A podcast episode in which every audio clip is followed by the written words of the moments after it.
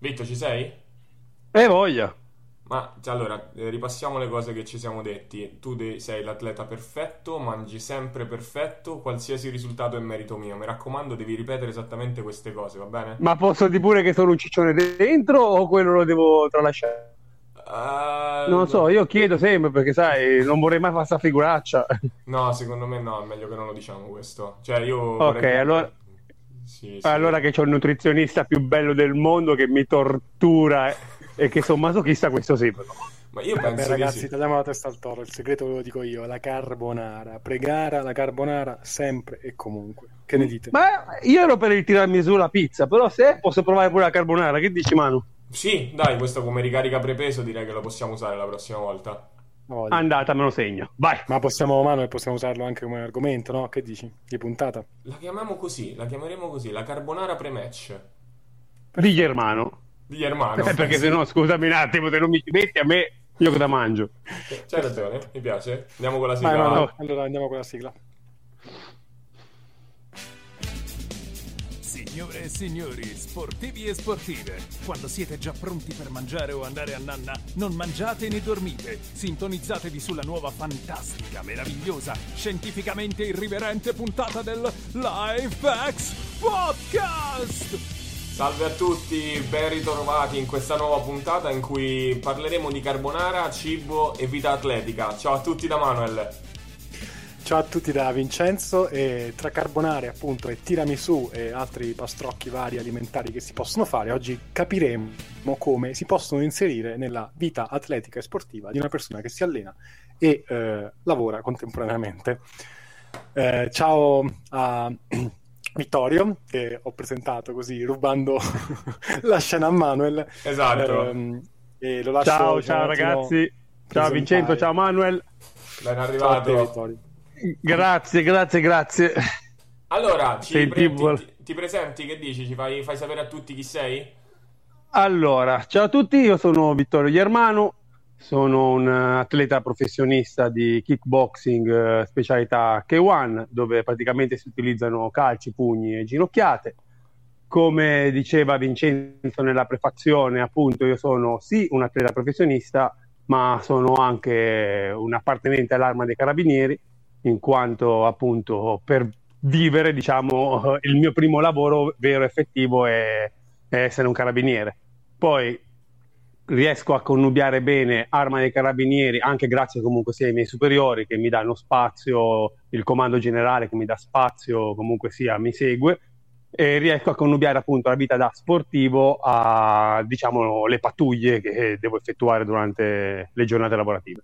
Ok, ci racconti un attimino questa cosa perché ehm, non sei come mh, diciamo m- molte volte c'è diciamo il gruppo sportivo de- degli ufficiali, ok?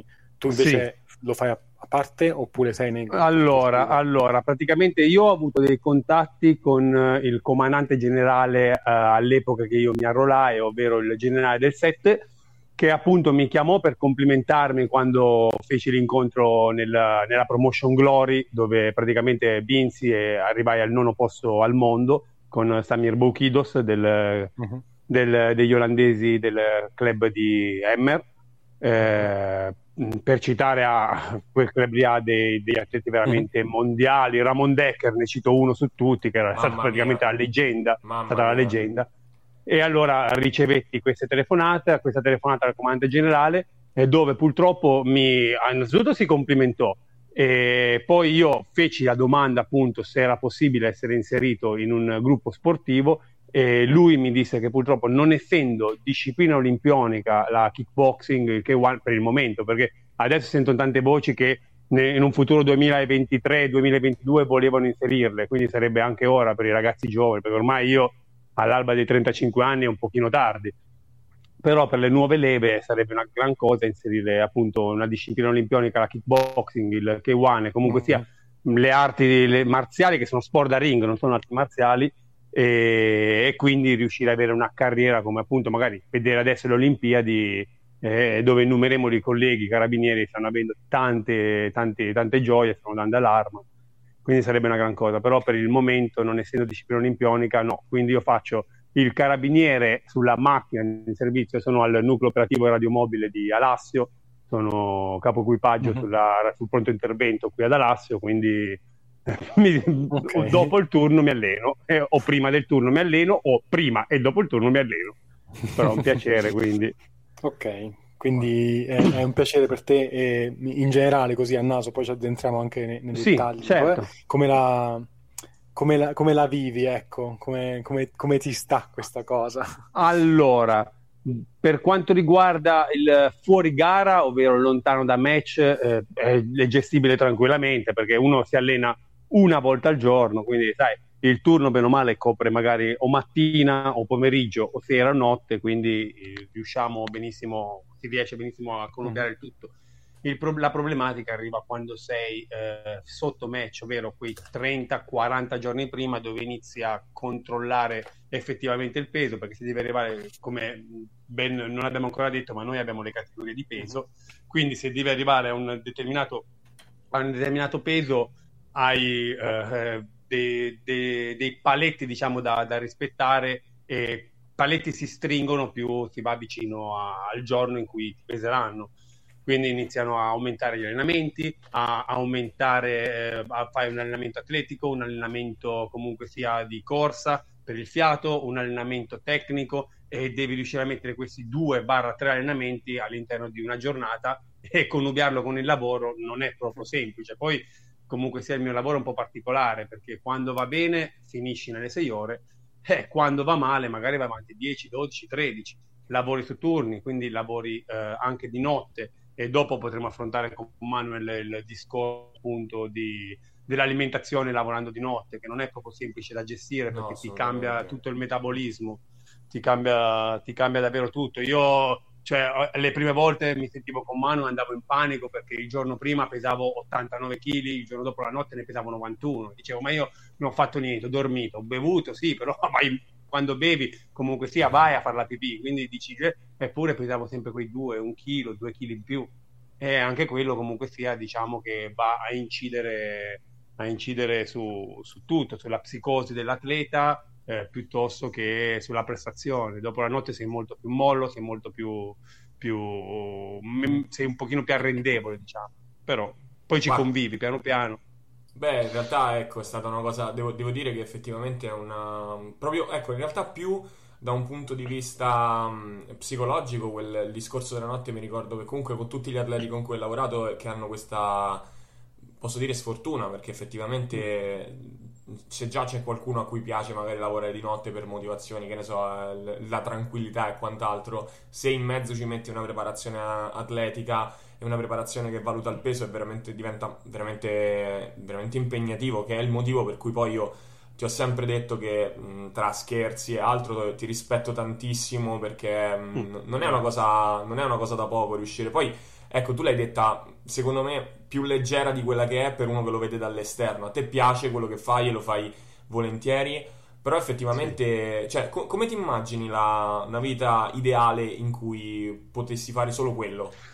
Beh, guarda, io innanzitutto ho avuto la fortuna, io mi ritengo uno dei fortunati in Italia che ha, è, è, diciamo, uh, ha potuto approcciare alla vita professionistica di questo sport, dove ho combattuto a in promotion veramente che tanti, tanti, tanti si sognano. Io ho avuto questa fortuna anche grazie al mio allenatore Alessandro De Blasi che cito e salutiamolo, tanto, salutiamolo dico che ad Ale devo tutta la mia carriera perché comunque sia mi ha cresciuto da bambino e mi ha portato fino ai vertici mondiali. Ho fatto una finale mondiale, eh, sono andato alla promotion come Glory, sono andato due volte in Moldavia, ok, ok, eh, ho fatto veramente a Bellator, due volte a Bellator, quindi sono veramente promotion eh, che solamente io le sognavo da bambino e poi mi ci sono trovato. E diciamo che appunto eh, arrivare a quei punti lì e conoscere atleti di fama mondiale eh, come potrebbe essere il Konstantin Tsutsu piuttosto che Samir Boukidos e vedere la vita che fanno eh, ti fanno capire come in Italia il nostro sport è considerato uno sport minore. Cioè loro si svegliano la mattina, fanno colazione, fanno. Io sono stato trattato così nella settimana di Glory, per esempio, è durata una settimana per se pensi un match da nove minuti. A me mi hanno ospitato una settimana in albergo dove avevo il mio massaggiatore. La mattina mi alzavo, facevo colazione, avevo il mio cuoco che mi faceva, mi, mi diceva, faceva quello che volevo.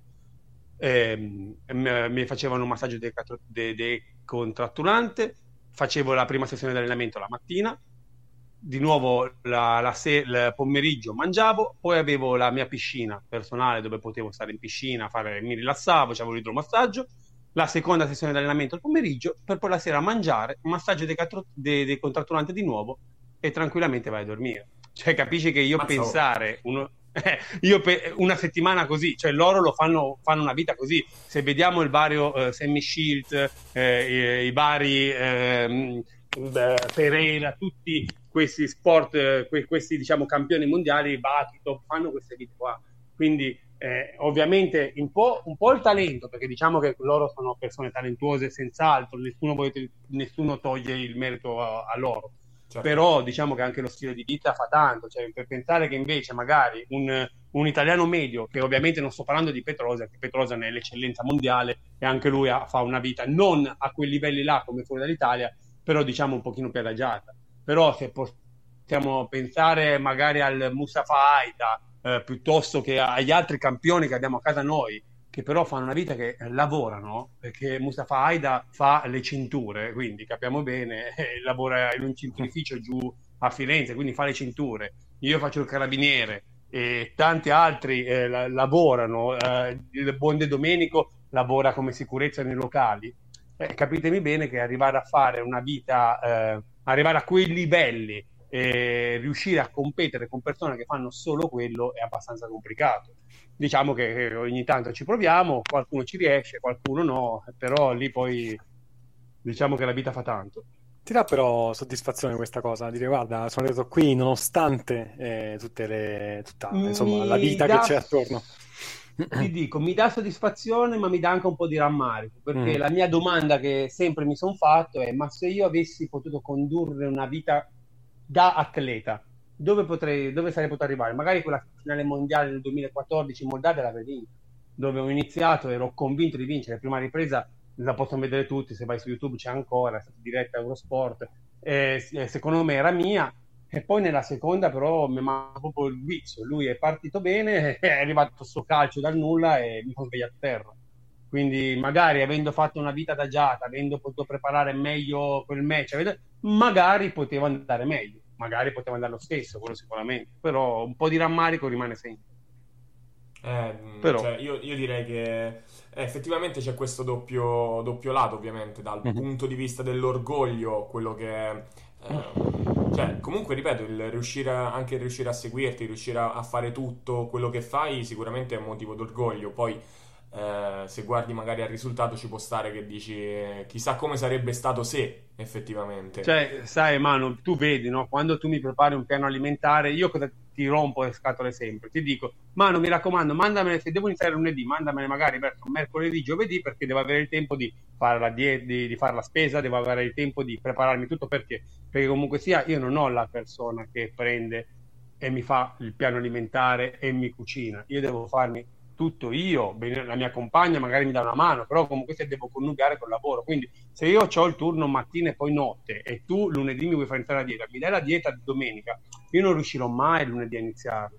Certo. Mentre non lavorando, io posso anche che sì, mandami anche domenica qua, so, vado a fare la spesa, mi, mi cucino, non c'è problema. Oppure avessi ancora la persona che mi cucina come ha avuto il Glory, sarebbe ancora idilliaca. Mandala a lui.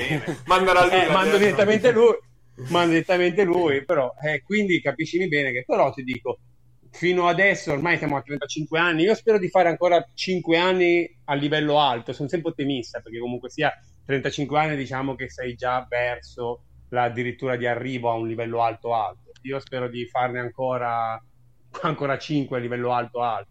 Quando eh, vediamo una... una curiosità Dimmi. mia personale, eh, che però penso possa essere anche, diciamo che tutto questo che mh, ci stiamo dicendo poi può essere anche molto istruttivo per chi ci ascolta, cioè comunque eh, è vero che ci sono i dispiaceri, il rammarico di non aver potuto fare una vita da atleta, che è una cosa che un po' non possiamo eliminare eh, in Italia, cioè, a, a, meno che non fai il calcio in Serie A, eh, bravissimo, perché bravissimo. già in Serie B ti pagano poco, eh, o fai il basket eh, sì e no, cioè Serie A sì, ma Serie B no non, non ci vivi, oppure sì. se fai altri sport zero totale.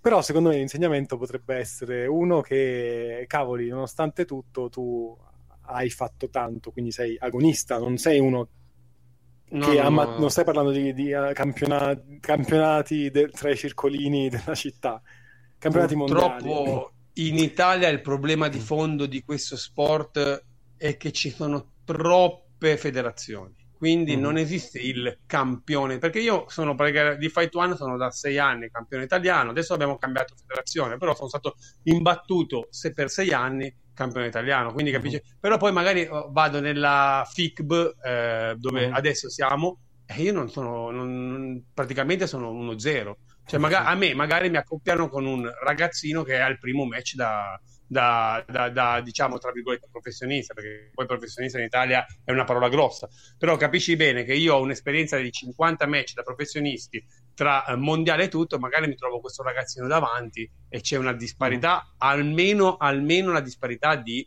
eh, comunque sia esperienza. Poi è ovvio, certo. lì sul ring hai due gambe, hai due braccia, lui ha due gambe e due braccia, quindi non bisogna mai sottovalutare nessuno. Però in Italia il grande limite è quello, ci sono mm-hmm. tante, troppe okay. federazioni e quindi non c'è il, un vero rank eh, dove può esserci per esempio a Glory piuttosto che a Bellator dove c'è il campione e poi c'è una classifica dove ti puoi incrociare con uno e con l'altro okay. e quindi è uno sport di nicchia anche per questo ok ok ehm, l'altra co- cosetta che avevo in testa era relativa al, alle, all'età cioè sì. tu hai cominciato la, al, al livello cioè ad arrivare a livello molto alto quando? Eh, verso i 24, 23, okay. 24. Io sono scoppiato tardi perché comunque sia mi sono arruolato, sono partito, ho girato l'Italia e lì ho avuto un attimino uno stop perché purtroppo, sai, come ti ripeto, appunto il mio lavoro era oggi sei a Verona, fra sei mesi sei a Roma, mm-hmm. fra altri sei mesi sei a Torino, quindi sai, mi appoggiavo alle palestre però non riuscivo a preparare un incontro così. Poi quando ho avuto la stabilità allora lì eh, sono arrivato di nuovo vicino a casa, bene o male ero sui 150-200 km, riuscivo ad andarmi ad allenare, sia mi allenavo quando ero fuori sede che riuscivo ad andare due o tre volte a settimana dal mio coach, quindi allora lì è stato ripart- ripartire tutto, anche quel rimpianto, perché purtroppo sono scoppiato tardi. Ok, eh, però sei a livelli alti, all'età, sì. come hai detto, di eh, 35. 35 anni, sì. E... Poi... Che è anche quello come diceva Manuel, secondo me è motivo di, di, orgoglio tra tutto quello che fai, tutto quello che è. Ora non diciamo che siamo vecchi perché io sono tuo coetaneo, quindi no. No, vecchi no, però diciamo che per però, lo sport eh, 35 anni sei già addirittura di arrivo, cioè vecchi e per, nella vita no, se tu guardi l'arco eh, temporale vitale no. Però nello sport, diciamo che quando scoppi a 20 anni, basta, adesso ci sono le Olimpiadi, che tra l'altro io seguo perché secondo me sono, ci sono degli sport che dovrebbero essere molto uh, valorizzati, mentre invece non vengono, uh-huh. non vengono, calcolati nella vita di, di, tutti i giorni, tranne che per quei 20 giorni di Olimpiadi. Uh-huh. Io di qua da Lazio la luminosa Boiolo, che conosco, è una bravissima ragazza e ha fatto il record italiano uh, adesso, non, entra- non c'entrando alla finale, ma ha fatto il record italiano, eppure quanto ne hanno parlato tra i giornali? Niente. Uh-huh. Jacobs uguale, cioè se l'avessero fatto correre con Bolt avrebbe stracciato anche il record di Bolt, eppure adesso sì, perché ha vinto la medaglia d'oro, però quante ne parleranno? Fa il poliziotto, finirà, finirà a 30, quando arriverà a 35 anni, finirà e lo metteranno in una volante, capisci? Cioè, quello il discorso. Mentre, una, mentre tu ci vedi un, un, un, Cristiano Ronaldo che quando finisce la carriera va in Portogallo e lo metti su una volante, una volante no? cioè, capisci bene, lui fin- è, quello che a me, a me fa, fa, fa, ridere, capisci? Io ho tantissimi atleti, o sei Tomba, che comunque sia, le, le, abbiamo visto tutti la carriera che ha fatto, poi si è congedato dall'arma dei carabinieri, ma lui era un, tutto tranne che un carabiniere, capisci bene? O, però lui poi dopo è entrato nella televisione, ha fatto, ha fatto altro, uh-huh. se no non, non, ce la fai. E Valentina Bezzali anche si è dovuta congedare perché non riusciva a seguire la vita sportiva o, e anche l'arma dei carabinieri, perché poi hanno messo davanti a un video dove o fai il carabiniere, ti metti sulla volante e poi continui la tua carriera fuori dalle forze armate perché non sei più diciamo il top in Italia oppure lasci e lei ha lasciato. Quindi diciamo che da una parte è buono, eh, dall'altra no, io valorizzerei più questi sport e dandogli uno stipendio adeguato e potendo poi dopo far continuare diciamo, la carriera non nelle forze armate ma appunto come sportivo. Quello sì. Guarda, io questo, questo, discorso per non finire in, una, in quello che poi potrebbe essere una discussione da retrogusto un po' amaro, lo, mm. lo, lo, cambierei e vorrei rifarti una domanda su una parte prima in realtà, vorrei parlare del peso, perché tu nella, nella tua vita hai detto, ecco, quando hai accennato prima eh, il, il parametro chiave per gli sport a categoria di peso è quando ecco, facevi la notte e quando fai la notte magari ti trovi con del peso in più completamente a caso, tra virgolette, ed è una, un motivo di forte stress. Perché sì. il, il, peso è così importante? Cioè, mi vorrei approcciare al discorso del taglio peso. Um, allora, vai. Come, come, abbiamo fatto nella prefazione, il, almeno adesso facciamo una, un discorso generale per far avvicinare anche magari più eh, i più distanti alle sport da, da, ring o nella fattispecie nella mia, nella mia disciplina. Uh-huh. Ci sono le categorie di peso, quindi eh, se io sono un atleta iscritto nella categoria di peso 85 kg, io il giorno del peso che in qualche promotion lo fai 24 ore prima, eh, in qualche promotion lo fai addirittura la, il giorno 48 ore prima, no 48 magari no, ma 36 ore prima lo fai ehm, bisogna, diciamo che il peso gioca un ruolo fondamentale. Eh, quindi io che sono, devo arrivare su quella bilancia 85 kg, magari nella vita di tutti i giorni io ne peso 92, 93, 94 e arrivare a 85 kg spaccati, più vicino a 85 comunque sia in difetto, non in eccesso, è una grande fonte di, di stress.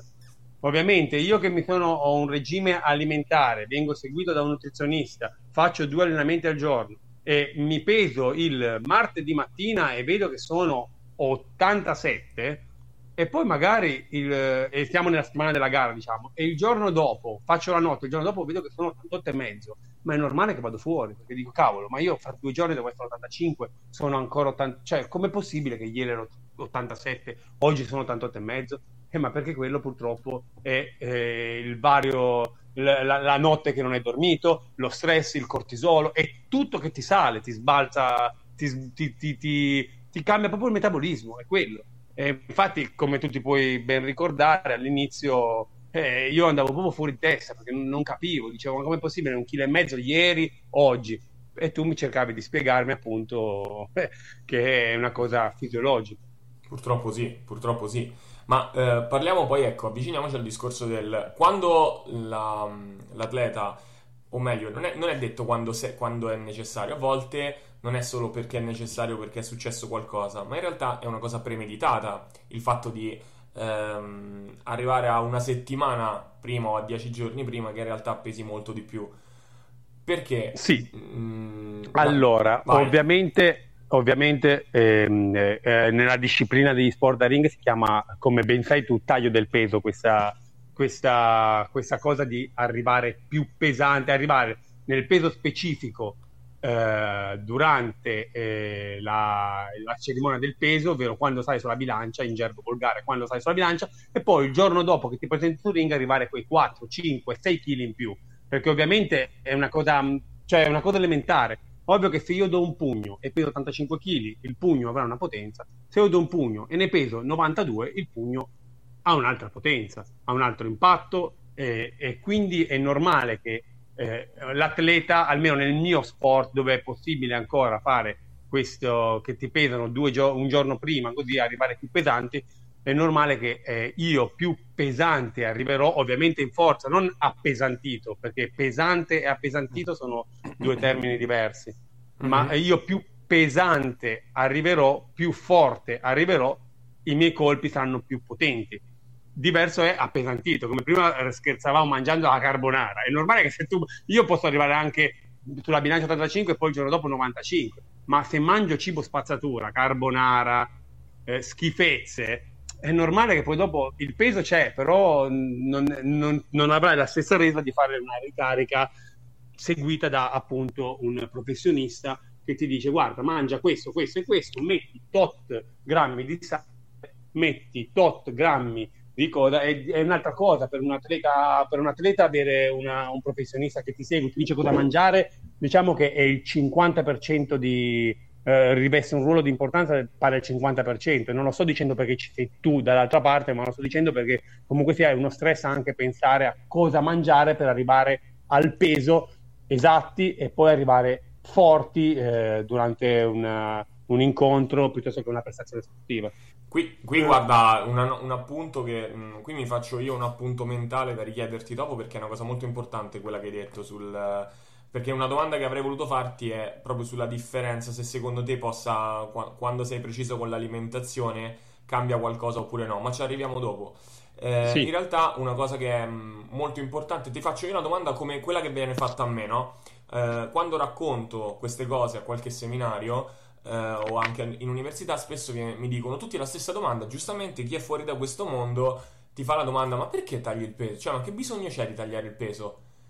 Cioè è la domanda eh, più... Esatto, vai, se dovessi rispondere... Più ovvia, è... La, beh, eh, tagliare il peso eh, praticamente ti comporta di arrivare il gio- è praticamente diciamo che è un finto peso quello che facciamo due giorni prima, perché come ben capirai se io arrivo, io sono strutturalmente, tu mi conosci, ma la gente che ci sta ascoltando non ci conosce, io sono 1,91 m, eh, mediamente io mi aggiro sui 92-91 kg, questo è proprio il mio peso strutturale, eh, il metabolismo basale comunque sia, mi permette di essere 90 kg, 91 kg, non è normale che se io mi iscrivo in una categoria di peso cioè io, io, combatto da sempre praticamente una categoria di peso diciamo inferiore rispetto al mio peso reale io sarò avvantaggiato perché? Perché vado a, a combattere, vado a scontrarmi con persone, diciamo, strutturalmente più leggere. Qualche volta mi è capitato di trovare persone strutturalmente più leggere, come l'ultimo metodo italiano in Sicilia, che sembrava mio figlio, cioè tu eh, abbiamo, seguito, abbiamo fatto la preparazione insieme e tutto. Quando sono arrivato su quel, sulla bilancia ero 83,9, cioè roba che veramente non mi ricordo di, aver, di essere mai sceso così tanto però poi il giorno dopo 90 kg ed ero, lui era 84, ridacchiava, lo vedevo, cioè il giorno dopo quando mi ha visto senza maglia l'ho è impallidito, la cosa che ho fatto io con Schilling sì. a, a, Firenze, al Bellator, quindi è, è quello la, la, la, Ovviamente a volte trovi anche atleti che fanno la tua vita e quindi allora lì ti scontri ad armi pari, però diciamo che lo fai soprattutto per avere un vantaggio il giorno della gara. Sì, sì, sì. Finché certo. è lecito in Italia, finché è lecito nel mio sport, è giusto farlo. Io sono per il peso del giorno stesso. Eh, diciamo... Perché almeno così, eh, se io peso 90 kg, non, perché per me è una sofferenza arrivare all'85, ma lo faccio perché? Perché tante persone nel, lo fanno, quindi io mi troverei svantaggiato a farlo. Qui vorrei stressare su un punto secondo me fondamentale, che cioè, io ci tengo tanto, in mano lo sa che questa cosa eh, è da sempre che la professo, diciamo così, quanto eh, per me è una cosa bella, cioè quando sei uno sportivo, sei per fare una gara, la priorità è fare quella gara perché sì. qui possiamo, probabilmente chi ci sentirà, chi storcerà il naso, chi dirà è pericoloso, chi dirà oddio così vi fate del male, chi dirà questo, questo, quest'altro, no? La qualsiasi, no? Giusto Manuel? Giusto, Stai certo. già sentendo i fischi orecchie, sì, giusto? Sì, li sento, li sento. Però io dico, ma ragazzi, ma se uno deve... Eh, io faccio sempre questo esempio estremo quando chiedo a un atleta che cosa vuole fare nella sua vita davvero. Cioè io dico sempre, se tu potessi scegliere tra do- dovessi scegliere tra amputarti un dito che non ti serve per la tua professione, professione sportiva, che però ti, ti, permette di vincere le gare, cosa sceglieresti? No? E la maggior parte di quelli infogati mi, mi dicono io mi amputerei il dito, capito? Eh, per dire cosa, perché è vero. Ci si, eh, ci si, c'è un compromesso che si va ad accettare. E, però c'è anche da dire che secondo me, appunto, quando si è seguiti da un team, da dei professionisti, è un compromesso, diciamo, è il rischio calcolato, no? questo termine che adesso ci piace utilizzare. Cioè, ti sto facendo fare una cosa in un tempo, in un lasso temporale piccolo, tu, anche tu hai detto prima all'inizio 30-40 giorni in cui sì. bevi 10 litri d'acqua al giorno. La sofferenza, vera, la sofferenza vera, perché poi dopo lì sta tutto nell'elaborare nel tempo, perché non è che eh, Manuel lo chiamo 40 giorni prima e dico, senti guarda Manuel, io devo fare un titolo mondiale fra 40 giorni, cioè giustamente quello mi dice, aspetta un attimo, io devo vedere un attimino il tuo metabolismo, come va, come non va, e, e vediamo un attimino. Diciamo che è un lavoro costante che devi fare nel tempo, ovvero cercare di eh, avere un'affinità con il tuo, con il tuo nutrizionista Poi, mm. quando arrivi sotto preparazione, allora a quel punto lì, diciamo, metti quella marcia in più, inizi a dire, ok, benissimo, siamo 88 kg, saliamo a 90, però saliamo puliti, mm-hmm. per poi dopo, appunto, fare il taglio del peso 10 giorni prima e da 10 giorni prima, allora a quel punto tu inizi a pesare acqua, sale, tutto, e da lì allora vedi il, tuo, il frutto del tuo lavoro, raccogli, perché tu in quell'arco temporale di 10 giorni, una settimana, poi dipende quanti chili devi tagliare, passatemi il termine tagliare, quanti chili devi togliere. Eh, se devi togliere 5 kg magari ti bastano 7 giorni, se devi toglierne magari qualcosa di più inizi ancora prima. E allora lì è lui che deve fare il chimico, perché il nutrizionista è calcolare quanti grammi di sale devi prendere, quanti grammi eh, di riso devi mangiare, quanti... e la cosa importante è quello che deve essere bravo lui è perché tu comunque continui una preparazione, cioè tu non è che dici vabbè io sono sdraiato nel letto, no, io continuo a lavorare in quel periodo, io continuo ad allenarmi e ho un ritmo di allenamento che fino a 3-4 giorni prima è elevato, quindi deve darmi sia le energie per fare la mia vita normale che le energie per allenarmi e sì. riuscire a capire che devo scendere appunto di peso, devo, devo tagliare quei liquidi. Quindi è per quello che dico che il nutrizionista eh, fa, ha un ruolo fondamentale nella vita di un atleta, soprattutto che lavora. Perché alla fine, le, le, infatti, per, per, chiosare su quello che poi ti dicevo prima, quando me lo fanno gli studenti sta, questa domanda, io rispondo sempre perché, perché, si può, cioè perché uno si sottopone volontariamente a questa cosa? Mm, mm, perché lo devi fare, nel senso, senza raccontarsi so, troppe storie, ma anche senza puntare il dito verso uno sport specifico, ci sono delle discipline, in alcune discipline, dove, ad esempio, facciamo un esempio estremo, il doping è la norma. Ok? Quindi se tu vuoi arrivare ad alti, ad alti livelli, tu sai che quello lo devi mettere in conto perché c'è questa possibilità che in un modo detto o non detto anche dalle federazioni è ovviamente concesso.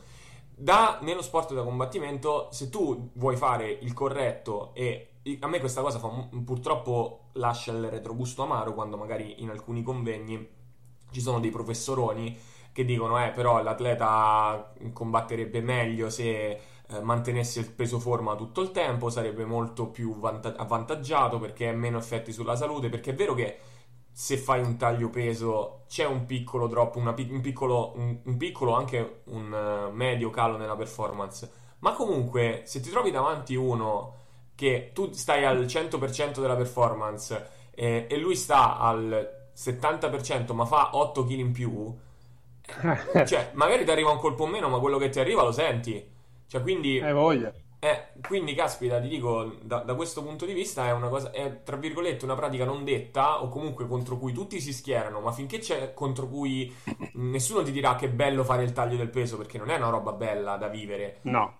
Eh, però se poi tanto lo devi fare perché lo devi fare, eh, se no lo fanno tutti, eh, quindi diventa un implicitamente non detto, ma che tanto finché il peso viene messo 24 ore prima, 48 ore prima, come ci raccontavi prima, è, sì. è così, punto e basta, giusto? Sì, diciamo che appunto il nutrizionista deve fare anche un po' lo psicologo durante quella settimana, sì. tu lo sai.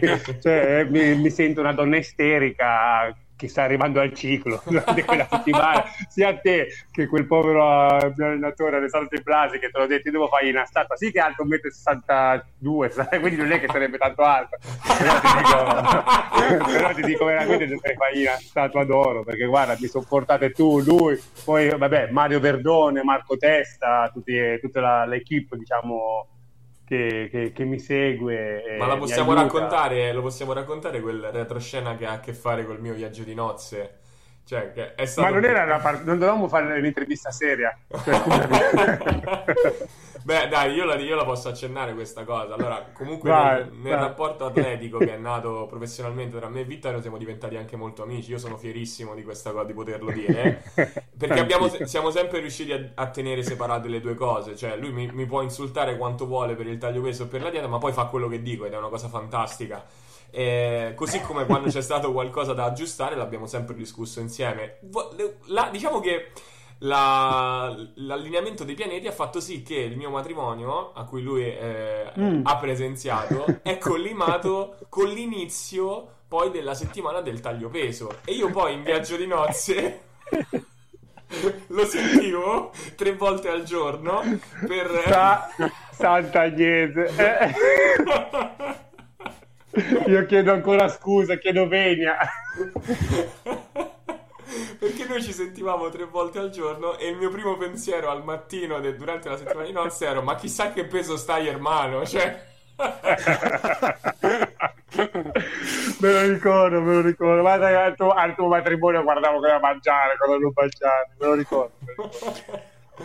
Che, e quella è stata una grande prova d'amore dei, dei tuoi confronti, sappilo, perché sai, non, non mi succederà mai più di a, a accettare un match la settimana prima di andare al matrimonio e non mangiare, sappilo.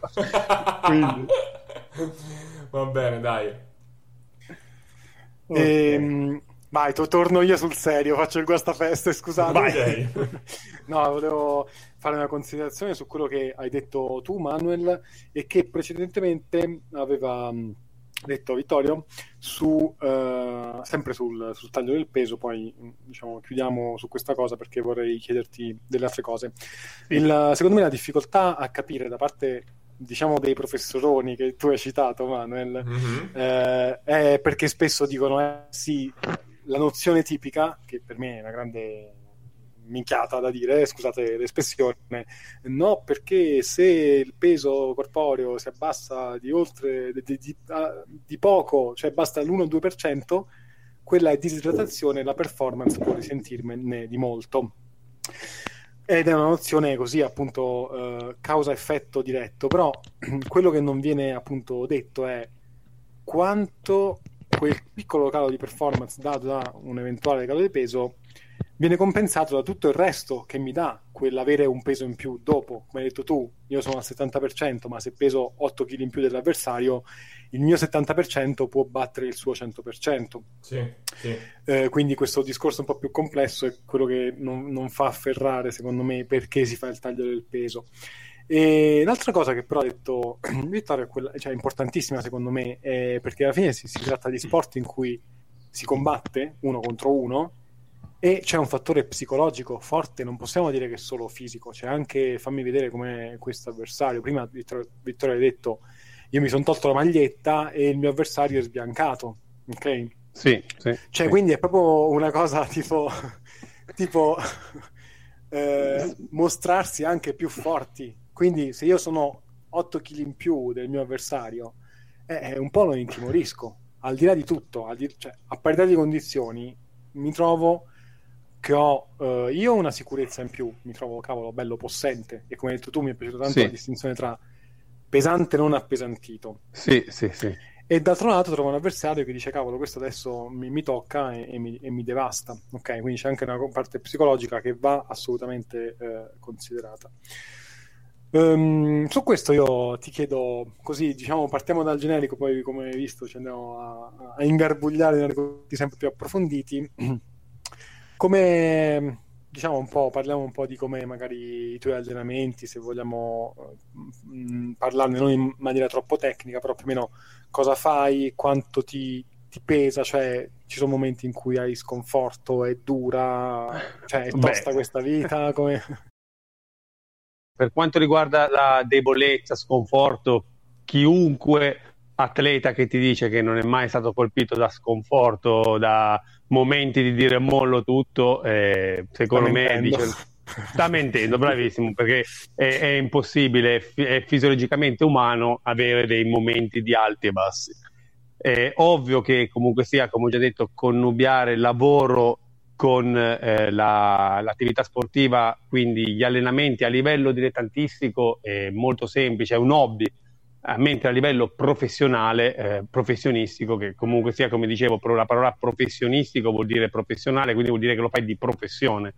E in Italia farlo di professione è praticamente impossibile. O sei Giorgio Petrosian e allora lo fai di professione, il mio sport, oppure devi, lo fai sì professionistico, però devi avere anche un lavoro che ti dà un sostentamento, ovvero io faccio il carabiniere e poi mi alleno. Però quello di eh, eh, fare il carabiniere non è che mi va a, alleggerire il lavoro, diciamo, professionistico eh, per quanto riguarda la parte atletica piuttosto che alimentare. No, eh, la parte atletica alimentare io devo avere, è come avere un doppio lavoro. Diciamo che praticamente è come avere un doppio lavoro, perché tu eh, fai sia la parte atletica che, cioè, io per dirti, quando parliamo del periodo di 30-40 giorni prima del match, che praticamente è lì il momento di, eh, in gergo tecnico, schiacciare. Quindi cosa succede? magari io faccio un 7-13 di turno, dalle 7 di mattina alle 13 di pomeriggio, io mi alzo alle 5 di mattina, vado a fare eh, le, la mia prima seduta di allenamento, che può essere la parte magari atletica, vado a farmi le mie ripetute piuttosto che la mia corsa di fondo, arrivo a casa, faccio la doccia, faccio colazione, la tortura di Manuel tra l'altro, faccio colazione e poi dopo inizio la, mio, la mia giornata lavorativa, finisco la giornata lavorativa alle 13, vado a casa, mangio, poi verso le 4 e mezza, 5 facciamo la seconda seduta, che può essere quella pesistica piuttosto che quella tecnica con Alessandro. Vediamo un attimino, poi dopo decidiamo giorno per giorno, anche in base appunto rientra al lavoro, perché non lavoro solamente io, lavoro anche il mio coach, quindi devo riuscire a connubiare il mio orario di lavoro con i suoi orari di lavoro per trovarci ed allenarci. Quindi capiscimi perché, bene. Okay. Cioè a livello, anche quindi, se sei a livello uh, elevato... Uh questo giusto per, per, per far capire sì. anche agli ascoltatori, non, ehm, non vieni paga- pagato, non, non sai un compenso per... Diciamo per che praticamente eh, in Italia eh, sono... Cioè, se tu vai, se metti sulla bilancia, se, se, a me mi facessero la domanda, ma tu lo fai per soldi, questo sport a me viene da ridere, perché okay. se, metti sulla, se metti sulla bilancia quello che spendo io, quello che spendo io per effettuare una preparazione, ovvero comunque sia la parte alimentare, la parte della fatica, perché comunque sia tu quelle due ore, tre ore, quattro ore al giorno ti alleni, è come se tu lavorassi, tra virgolette, lo uh-huh. fai con passione, però è come se fosse un lavoro. E, e, quindi tutto quello che spendi, quando poi ti hanno una borsa in Italia che, guarda, non vorrei essere blasfemo, o una, ti lascia una forbice alta, già un, un livello alto va a prendere, arriviamo forse tetto massimo di 800 euro?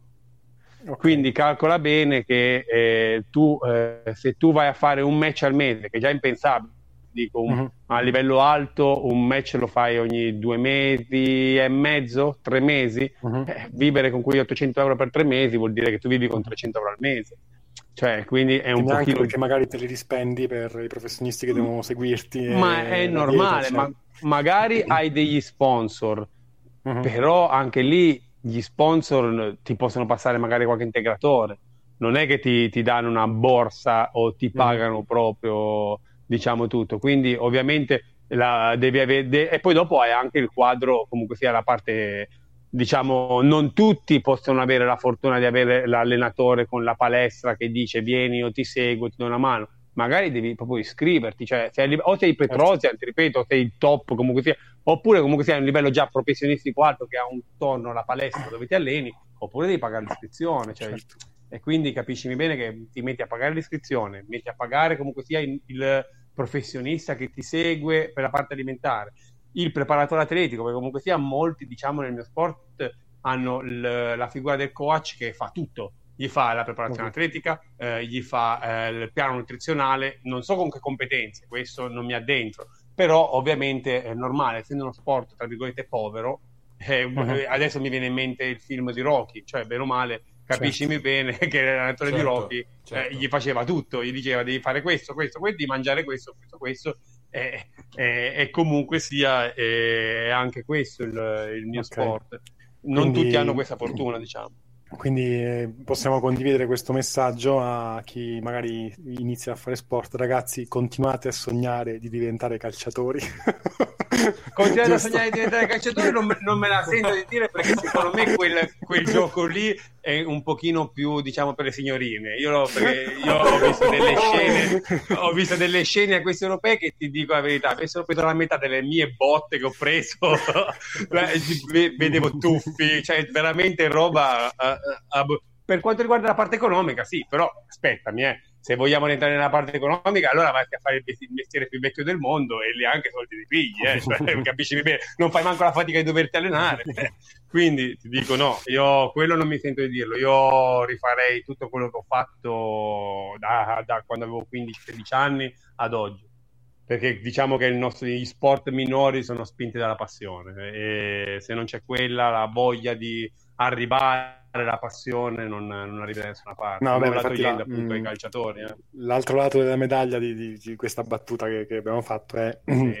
l'insegnamento che ci portiamo a casa è ragazzi non, non, non andate a fare sport con, con, in testa voglio diventare famoso e no. guadagnare, non ha, non ha assolutamente Senso, Io, come vi dicevo all'inizio dell'intervista, eh, guardavo in televisione le promotion di Bellator, di Glory, cioè le guardavo ammirate e quel giorno che mi sono trovato in, nella Glory che di fianco ho diviso lo spogliatoio con Rosmalen, adesso i blasfemi, chi è lontano dal mio sport non sa, sente dei nomi, ma è come poter dire, adesso parliamo nel calcio, è come poter dire che ho diviso lo spogliatoio con Maradona, eh, con Ronaldo, mm-hmm. eh, con Messi, eh, uh-huh. per me mio, eh, loro sono eh, nel mio sport questo. Eh, Overem, cioè roba che io veramente mi, mi viene la pelle d'oca a sentire questi nomi. E, e, devo dire che loro sono persone veramente alla mano, cioè anche loro, nonostante che hanno comunque sia già borse, eh, hanno contratti, hanno, eh, sono persone veramente alla mano, sono persone a modo, eh, sono, sono persone normali, diciamo, nonostante che comunque sia sono l'eccellenza nel mio sport. E quindi io quello che mi sento di dire ai ragazzi che si stanno approcciando adesso al mio sport è di, di non porsi limiti, di allenarsi con passione, con dedizione, di a, affid- scegliere a chi affidarsi prima di tutto, una persona competente deve essere, però una volta che si sceglie di, di affidarsi, perché devi fidarti del tuo coach, devi fidarti di, del tuo nutrizionista, devi fidarti del tuo preparatore atletico, perché sono loro che devono guidarti. Io la, la vedo sempre come un joystick eh, è un giocatore, tu sei il giocatore e loro hanno in mano il, il joystick. Quindi eh, se si vince, si vince insieme, è un team. Io vado su, io eh, mi do le botte, io mi taglio, eh, però siamo arrivati là insieme. Quindi se vinco, vinco con loro, vinciamo se perdo, perdiamo, perché a me certo. è capitato di vincere tante volte e sentire il, il, mio team che capisci era più contento lui, loro di me, io non me ne rendevo conto, loro erano ancora più contenti. Io mi ricordo mm-hmm. ancora dell'ultimo titolo italiano che ho vinto, c'era Manuel che veramente dovevi sentirlo, era fuori, Manuel, Marco, erano tutti contentissimi, eh, capiscimi bene. Poi, poi, magari l'ultimo invece, l'ultimo match che ho fatto nel 2019 dove mi sono fatto male, eh, anche loro erano erano molto, molto dispiaciuti di quello che mi è accaduto. Manuel mi faceva un sostegno psicologico, eh, alla, si è tolto il, la, il camice da, da, nutrizionista ed è diventato uno psicologo. Ancora adesso ogni tanto mi chiede come va, come stai, perché comunque sia, diciamo che quando vai incontro a un infortunio è importante anche le persone che ti circondano per passarlo. Io piano piano ne sono uscito fuori e poi è arrivato il Covid e mi ha fermato però diciamo che è importante scegliere e sapere scegliere chi, chi, ti affianca in tutto, sia a livello sportivo che a livello, diciamo, a livello comunque anche di famiglia. Io ho avuto la mia famiglia che mi sta tantissimo vicino, ho avuto la mia fidanzata che comunque sia anche lei durante questo infortunio mi è stato vicino, non mi ha mai, ancora adesso eh, non, non mi, mi, mi, esorta a continuare a allenarti, dai che ce la facciamo, dai torniamo, mia madre e, e, tutti appunto i miei amici e così via. Quindi è, è molto importante questo. Nella, negli sport di nicchia, io li definisco di nicchia, i nostri, è molto importante rimanere sempre con i piedi, con i piedi per terra, eh, dare tutto eh, e quando si pensa di aver dato tutto, dare quel pochino in più. Che sembra una cosa detta così per dire, però è vero, cioè non, non poniamoci limiti, soprattutto ai ragazzi giovani. Dico adesso dico, io col mio lavoro, poi eh, scusate questo monologo. No, no vai, vai, lo ascoltiamo con molto piacere. Io, io col mio lavoro vedo veramente orde, orde di ragazzi giovani buttare la loro vita. Eh, 13 anni, 12 anni, 14 anni, stare fino alle 6, alle 7 di mattina in giro, bottiglie di vino, ma boh, io non lo so, buttatevi nello sport, ragazzi, è la cosa migliore, è la cosa migliore, è la cosa che poi un domani io ai miei figli, a mio figlio, a mia figlia, quello, quello che arriverà, non lo so, potrò raccontare e dire guarda, guarda papà dove è stato, gli accendo la televisione, gli faccio vedere. Cioè, io mi potrò mai dimenticare un mio amico che 4-5 mesi fa prende e dice oh, ma hai combattuto ultimamente? No, ma guarda che io sono in Thailandia stando il tuo match così mi prende e mi ha girato il video che in Thailandia, la patria della Muay Thai, c'era Vittorio Germano che è un anonimo lassù in televisione capi? e c'erano i thailandesi sotto che guardavano cioè capiscimi bene che io mi, mi, mi, mi immagino Wakao che è lì una, un santone come un Maradona per il calcio che guarda Vittorio Germano alla televisione. Capiscimi bene quindi per quello che dico mai smettere di sognare perché l'impossibile a volte può, si può realizzare. Questo è un altro messaggio mina secondo me ragazzi se volete drogarvi drogatevi di sport. Giusto? bravissimo bravissimo bravissimo bravissimo. Quello sì quello sì Beh, io direi che da, da, questo, da questo, punto, visto il, il, rapporto che poi hai descritto e abbiamo descritto che si ha nelle settimane pre-gara nel, e anche in generale nella preparazione, io l'ultima domanda per poi andare in, in chiusura, ma per me è importantissimo. Ehm, quando, quando, si è atleti, a me è capitato, ecco, con mh, varie federazioni, c'è come sempre l'atleta che fa da solo, che non gli frega nulla dell'alimentazione ehm, o così come quello che invece è mm, super maniacale, precisissimo. Ora, normalmente quando si arriva a un livello alto, io, io stesso dico che a meno di pratiche estremamente mm, importanti e molto, molto, molto stressanti come può essere il, il taglio del peso, grosso modo uno si può tra virgolette autoregolare una volta che ha, è, per un periodo è stato seguito e sa quali sono le sue necessità non condivido invece il discorso di chi fa sempre tutto da solo, ma un po' per formazione mia professionale, un po' perché secondo me quel, quel, quello spunto in più che ti può dare il professionista anche per un periodo può essere davvero utile. Cioè il tuo rapporto con l'alimentazione in generale, non nella settimana pre-match o nel mese pre-match. Allora, eh, per quanto riguarda l'autoregolare, eh, io personalmente sono contrario e ti spiego anche la mia motivazione. Eh, l'autoregolare, allora praticamente tu per essere lì e dirmi cosa devo mangiare, cosa non devo mangiare, in che momento, non è che tu dici, vabbè, senti, eh, Vittorio, mangia eh, 150 grammi di, eh, di, di riso a, a, a lunedì, 150 eh, al martedì, 120 così, e poi mi lasci questa dieta per sempre, no?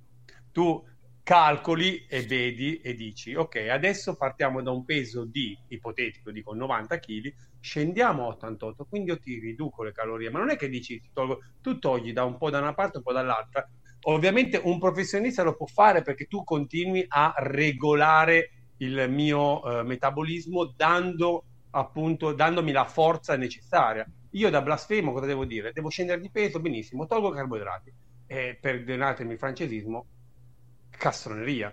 Quello che mi hai insegnato tu è una castroneria, perché togliere carboidrati vuol dire togliere le energie. E mm-hmm. quindi un professionista ci arriva. Io vedo tanta gente che, appunto, come dicevi tu, uh, devo scendere, come facevo anch'io, eh, perché prima di conoscere te, prima di, di eh, arrivavo, dovevo arrivare nel peso, come ci arrivo 85, eh, tolgo i carboidrati, mangio 200 grammi di pollo a colazione, mangio 200 grammi di merluzzo la sera e basta. E fai giri di campo con la felpa addosso, giusto? Bravissimo, questo qua che te l'ha suggerito lui? no, perché io ero contatto con, con, cioè, con, con, chi faceva lotta e, e vedevo queste, queste, cose. Lotta que- allora, questa pratica, qui, questa pratica qui col QA, se devi essere fine devi farlo col QA a contatto con la pelle perché perdi. esatto. allora, comunque sia, capisci bene, questo ci può stare quando uh, comunque sia sei già a un livello uh, del, al taglio del peso cioè, del peso ci può stare, l'ho fatto anch'io a volte. Quando magari siamo lì sotto gara, sotto, che vedo che io dico, ma non ce la faccio più, ho bisogno di bere, perché poi arrivi veramente l'ultimo giorno che magari bevi veramente una sorsata d'acqua o fino al peso ti svegli la mattina e non bevi, magari ti pesi alle due di pomeriggio. E arrivi mm. che se magari lì fuori ti dice Manu, magari mi dice guarda fai una cosa, beviti un bicchiere d'acqua, beviti un, un mezzo litro d'acqua, bevitelo, poi dopo al massimo li perdiamo. Mi è successo di dovermi mettere, ho bevuto perché non, avevo proprio esigenza fisica, la, avevo la, la bocca impastata, non, non, mi sentivo forte, allora ho dovuto fare così e poi dopo li ho persi, ma tanto lì sono mm-hmm. liquidi. Cioè, non è che perdi peso eh, perché ti metti il kiwi e vai a correre e sudi. Quello che, quello che sudi poi lo bevi, con, mm-hmm. lo mhm. integri con l'acqua, quindi è una, è una cassoneria il ruolo fondamentale che ti fa un nutrizionista che ti segue, uno che lo fa di lavoro, di mestiere, non il coach inventato, il nutrizionista o il bodybuilder, perché dico io, a me capita, io purtroppo eh, giro veramente tante palestre, conosco veramente tante di queste persone che si inventano uh, si improvvisano anche nutrizionisti, no? Perché ti faccio la dieta per così, così, poi li vedi, hanno un deltoide, hanno un braccio che è di 40-45 centimetri e ti dicono che mamma, è mamma natura che l'ha fatto. a me viene da ridere, capitemi bene. Cioè, però io rido, eh, a me personalmente non, hanno mai, non, non c'è mai stato l'approccio. Vabbè ragazzi, ma il testosterone è un ormone natura- naturale, che volete? Eh sì, sì, sì, sì. Bisogna, bisogna, calcolare anche quello lì, però, bisogna calcolare anche quello lì, quanto ne hai, quanto... però quella è un'altra cosa. Però, appunto, tornando al discorso, è importante il ruolo eh, che ti fa il nutrizionista che ti segue dalla A alla Z. Poi, ovvio, ci sta il momento di, perdonatemi, passatemi facendo uno svacco, ovvero dopo il match, mm. il giorno dopo, due giorni dopo, cioè voglio mangiarmi la pizza per due giorni, mi mangio la pizza per due giorni, cioè Manuel prendo, stacco il telefono, non gli lì, capisci bene, cioè, non è che devo... Però poi dopo arri- mi arriva il senso di colpa che gli dico, sai come come con i cuoricini, scrivo mano con i cuoricini, cioè, lo sa che sono un ciccione in quel periodo. no. Bene, bene, quindi, eh, quindi, abbiamo raccontato alla grande quello che è il, che è il rapporto di un atleta col, col nutrizionista. Allora, eh, amici, poi diventa amicizia, dai, diciamo che cioè, noi, per, mm. io ti reputo un amico, cioè, lo vedi, ci sentiamo anche adesso, eh, purtroppo con questo momento Covid, io dovevo combattere il, a marzo 2019, se ti ricordi bene, aveva fatto la preparazione fino al martedì perché io dovevo combattere il 19 e il governo ha deciso il 13 marzo 2019 di dare lockdown, quindi praticamente in pieno taglio del peso avessi potuto prendere per il collo Conte l'avrei preso, cioè capisci bene, invece è, è andata così, però noi ci siamo continuati a sentire, anche se non ho un regime di dieta fisso e ferro adesso, perché comunque sia purtroppo essendo uno sport di nicchia senza pubblico il nostro sport è, è ben piantato, o vai a combattere praticamente gratis o non lo fai, io di combattere gratis eh, non lo trovo giusto né per la mia carriera che ho, che ho avuto fino ad ora né per, per, tutti i sacrifici che ho fatto e che continuo a fare per una preparazione, oppure sei fermo. Quindi adesso siamo fermi, spero che da settembre cambi di nuovo tutto e che riesca a concludere la mia carriera in maniera, diciamo, con ancora qualche, qualche fuoco d'artificio. E, e seguito sempre da, da te. Spero che, che, mi continui a seguire perché, ti ripeto, mi, mi trovo veramente bene e mi, mi ha cambiato la, la, il mio approccio al match e, la, e diciamo la, mia carriera, molte prestazioni, il titolo italiano, appunto quello che citavo, è stato anche merito tuo che siamo arrivati su, quel ring molto più pesanti dell'avversario.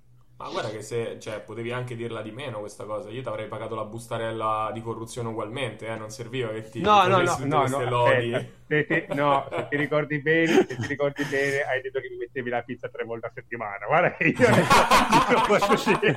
Gli altarini tiro fuori, eh. E il tiramisù la domenica. Quindi... eh, boh, ehm, guarda, ti volevo fare una domanda in chiusura. Vai. Mh, giusto perché eh, sono uscite cose interessanti sia lato tecnico sia sia lato umano e mi volevo appunto allacciarmi sul lato appunto umano perché poi quella cosa che hai detto prima, è, prima effettivamente è una cosa che pesa fortemente, cioè ragazzi buttatevi nello sport, hai detto. Sì. Eh, tu fai sport, fai sport in maniera diciamo professionistica, che non, vabbè, professionistica non pagata, cioè eh, agonistica, ok? Sì, agonistica. Eh, e eh, fare sport implica anche eh, regolare la dieta, mangiare in un certo modo, regolare il proprio stile di vita.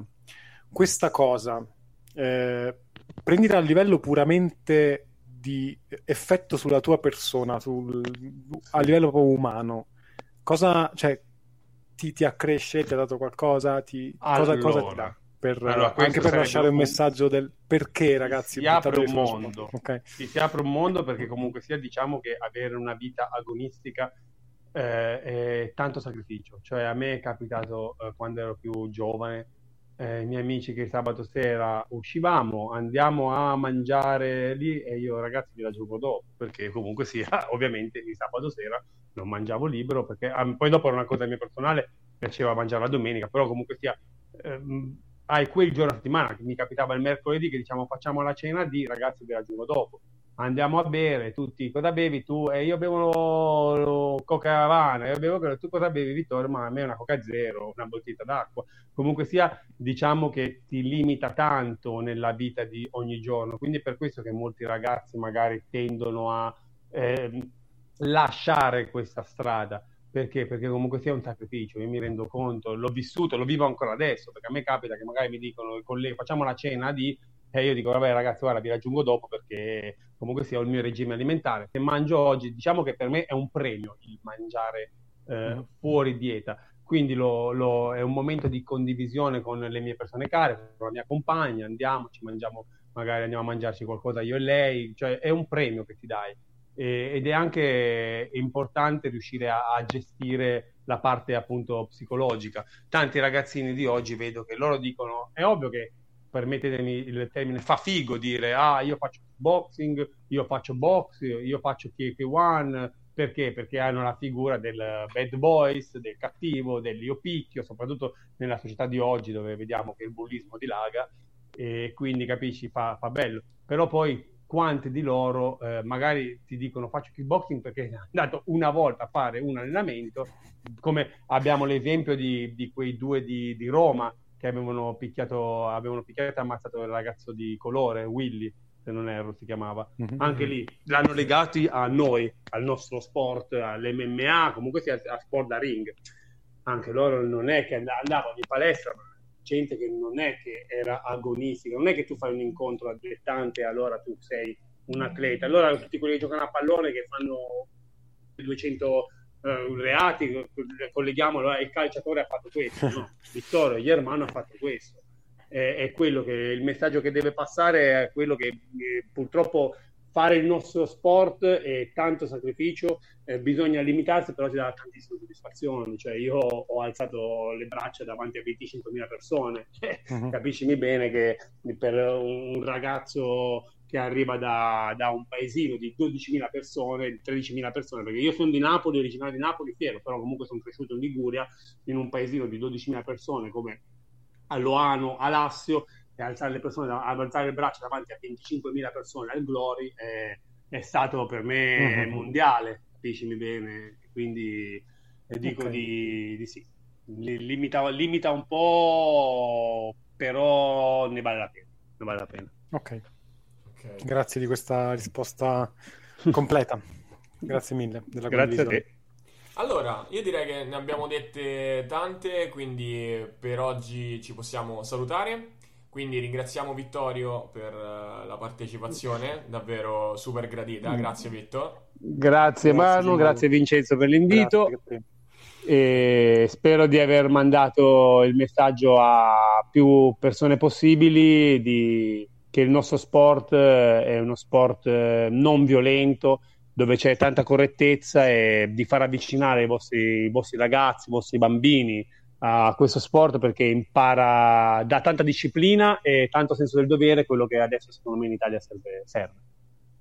Wow. Eh, dopo, dopo, una roba del genere io neanche di, di solito per andare non c'è chiusura, da dire niente. Cioè, di solito per andare in chiusura dico supportateci condividete ma non riesco a dire nulla quindi lasciamo con questo bellissimo messaggio di Vittorio. E, e niente. Ciao a tutti alla prossima puntata e ciao da Manuel. Ciao da Vincenzo